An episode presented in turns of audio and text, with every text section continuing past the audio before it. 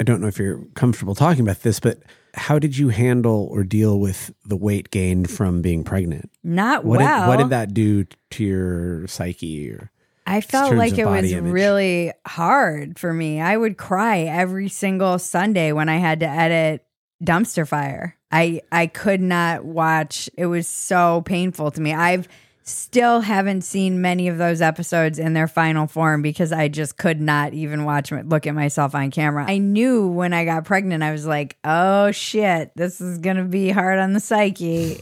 Even though I knew I was growing a miracle Yeah. human, I've had this conversation with so many women about body image and how absolutely fucking psycho it is that you will be giving yourself a hard time for gaining weight or the way that you look while you're building a literal human.